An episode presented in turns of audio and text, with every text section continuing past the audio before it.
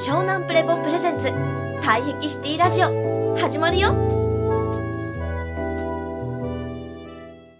まあでもねやっぱ学ぶことをもし学び合いをしなくなってしまったらシンプルに何が起こるかっていうとこれはすごい分かりやすいんだけど要はこう気づきってじゃあどっから来るのっていうところなんですよね。でそれはどういうことかというと思考停止すると気づいてるって思ってることって全部自分の頭の中かだと思うんですよね。だから人つまり学ぶっていう行為は真似るっていうところも来るけど要は自分よりいいものが外にあるっていうことに気づけなくなるってことなんですね。学びが習慣になってない人って。思考停止者っていうのは。でこれがすごいシンプルでこれフィードバックの言い方でもそうなんだけど最初に前説のとこでも俺話したんだけど要は呼吸って吸って吐いてって外気と内気の交換によって得られるものじゃないですか。だから私たちって外と内外と内部分と全体部分と全体って個であり全体個であり全体っていうのを往復しない限り機能不全に陥るっていうのもつまり要は不幸で不運になるっていう運が悪くなるっていうのを確定してるんですよ。科学的にだから学ばないと運が悪くなる。学ばないと運が悪くなる。っていうことにさっき描いつの節を見ればいいんですよあこのおばあちゃんどっかで学ぶのやめたんだなってことなんですよ。お父さんがつまり旦那さんが亡くなったところで思考停止しちゃってるんですね。学べばいいわけ。あ旦那亡くなったけどこのまま私どうしよう。やばくねこれってセブンイレブンだけ通ってやばくねっていうふうに思えばわかんないけど家結構それなりに土地もあって家もあるから売り払ってなんかわかんないけどシェアハウス作って若いやつら入れてそこの大家さんになればいいわけよ。そしたら多少やり取りあってあんたどう？みたいな。言ってあのわって言って安くさあの済ませてやりゃいいんだよね。俺が終わっちゃったらそういうこと。でもそういうことはやりたくない。現状維持幸福論で。面倒くさいとか。できこないとか、まあ、それがまさに学ばないと運が悪くなるっていうシンプルで学ばないと変な死に方する。学ばないと変な死に方する。どうですか？いや気づけないっていうそのシンプルなところが、うん、いや結構世代間で叱られてるとすごいそこだよなってなんかそうそうそうやっぱり自分で気づける的な空気。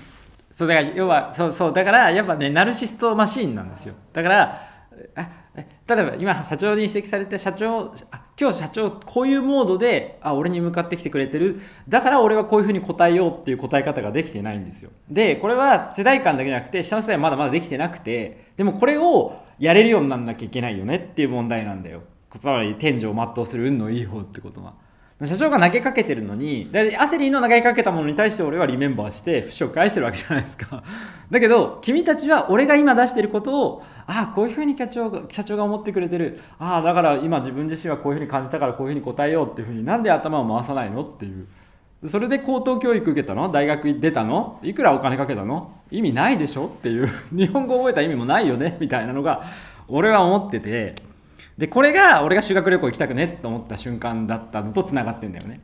結局、要はヘラヘラして、結局イライラして、結局自分の劣等感と優越感を満たすために、これ今日最後えぐるけど大事なとこだよ、今日の不審の中で。意外？聞いといてね。意外？意外？人を活用するのではなく利用する癖。人を活用するのではなく利用する癖。そう。これでもう芯を食っちゃいます。アセリも、まあ、世代間って自分で言ってるけどでもこれが、まあ、世代間っていう言い方をしても思考停してもしょうがなくて結局あ今日今この対話で社長を利用して自分自身を納得させようとしないかって感じなきゃいけないこの場を利用して。この場を利用してあやっぱり俺はこれでいいんだって確認するために対話してないかとか。言葉を言って学ぶこと大事だよねっていう言葉を言うことでそれを学びっていう言葉を言うことで利用して自分を安心させてないか自分の劣等感を埋めようとしないかっていう。これが不意に嫌われる。不意に嫌われる。そう。で不意に嫌われる人の共通点はこれが抜けないんですよ。人の利用が抜けない。だからさっきのエガイツが悲しんでたのはそのおばあちゃんは利用してるんですよ。セブンイレブンのバイトの人たちを。だから気持ち悪いんですよ。まあ、分かんないよ、まあ、他のバイトの人たちは別に構わないと思ってるかもしれないけど社長の英知文脈で分析するとそのおばあちゃんの人物を分析するとそれなんですよ。だからあの運が悪くなるんですよだけど人の活用してる人生かしてあげることそして自分も生きてる人は違いますよ。社長はだからたくさん話すでしょ。でこれを話すのにお前らを利用するために話自分が話したいからって利用してたら運悪くなるよ。そんなの分かるよ。って話で。だからそこがポイントなの。だから言葉に責任を持ってるわけ。一個一個。すごい大事なところ。はい。お返しします。マセリどうですか？あありがとうございます。気づき続けないとあかんそようですね、うんそれが課長不月のラジオがずっと叱られて返された理由じゃないか最初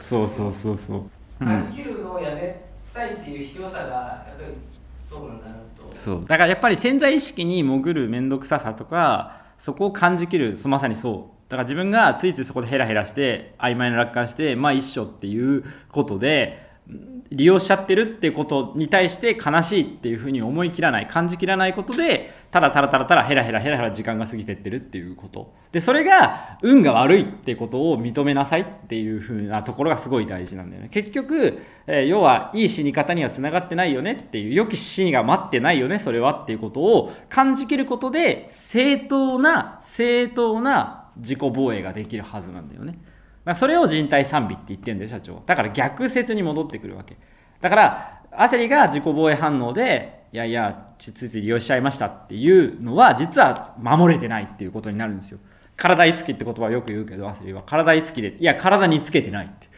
むしろ自分の偽物の体についてるし偽物の死を見てると。偽物の人生を見てるっていうことなの守れてないっていう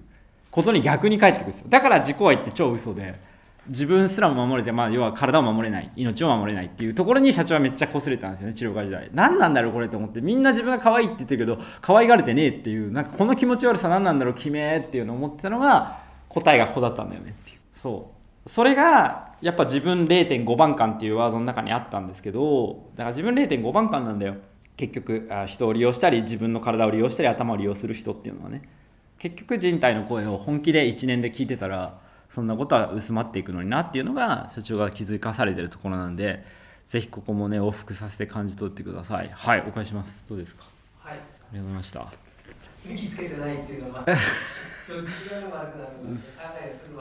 うそうそうそうそうそう。うん。うん。なんかそこを結構多分面倒くさがりっていう自分を見てないんだなっていうのがすごい今日は焦りには言えますね。なんか面倒くさがりな自分を見てないなっていうところですね。面倒くさがりなくせに本当はそれじゃ納得してないっていう自分のなんかこう愛らしさとかある種のなんていうかいい意味のしつこさとかやっぱり本気さとかをまた自分で自分を傷つけちゃうというかなんかそれがなんか社長がかばって守ってるのはそこだからなんかそこがやっぱりえまあ、まあ、最近、まあ、こうリメンバーも、まあ、仕事も忙しくて最初から参加できてなかったからだけど社長とかこの今の場の空気はその周波数じゃないからそこにチューニングするとグイってこういう話になって終わるっていう 感じになるんでだけどお前はまあこの車から出てきて自分のこのバイブスで来てまあって言って広げてこの空気でやるからここでどうしようこうなっちゃうよねっていう 感じがあるんで。っていうのはでもお前らはもういい年だし社長と初めて会ったわけでもないし3ヶ月前じゃないから本来はお前らが合わせるべきなんだからねっていうのが気持ち悪いよ。決めよきしょいよって話だよねっていう。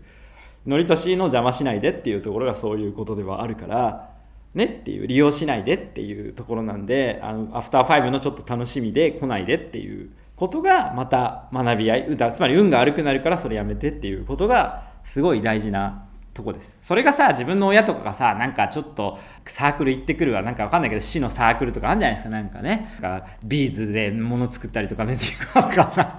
そういうものになっちゃうぞって。あれ運が良かったかって話。じゃあその人たちが付き合いが葬式に来るかとか来ないわけし病院に来ないよそんな人たちはっていう話で。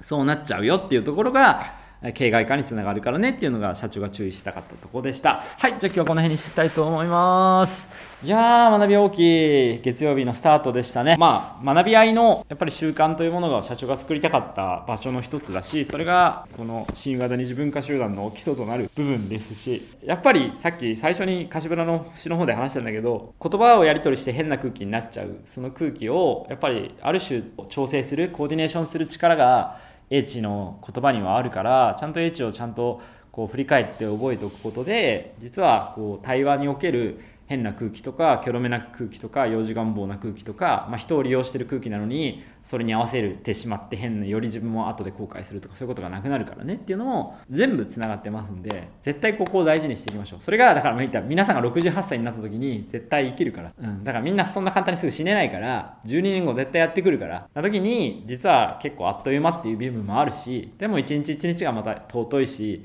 愛おしいからなんだろうこうスピらずに的確にまあ要は分析してやれたことは絶対つながっていくから安心してそこの面もやっぱでんと構えて学びをやっぱり着実にねあの下積んでいってください。これがまあ最近の中ではすっかりかはっきりこう明文化されて皆さんの目の前の足元にあるなって感じが最近してるのでそこをこう掘り起こしてねマイニングしてまた明日もリメンバーしていきましょう。湘南プレボプレゼンツ退役シティラジオ。ご視聴ありがとうございました。続きは湘南プレボで検索してね。バイビー。